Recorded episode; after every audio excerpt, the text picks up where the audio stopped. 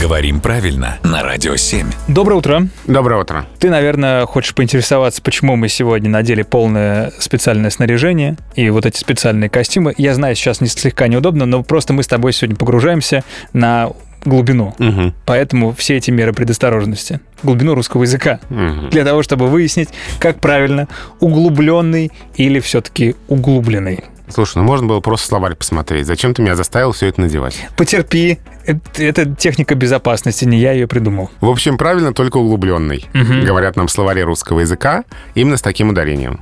А откуда появилась неграмотная углубленный? А, здесь э, есть очень интересное объяснение.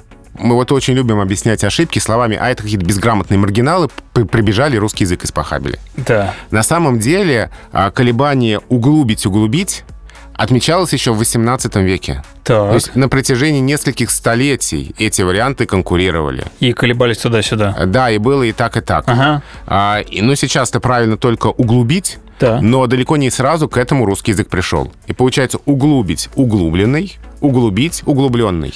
То есть это не потому, что кто-то русский язык портит, а потому что с- сама история языка к этому подталкивает.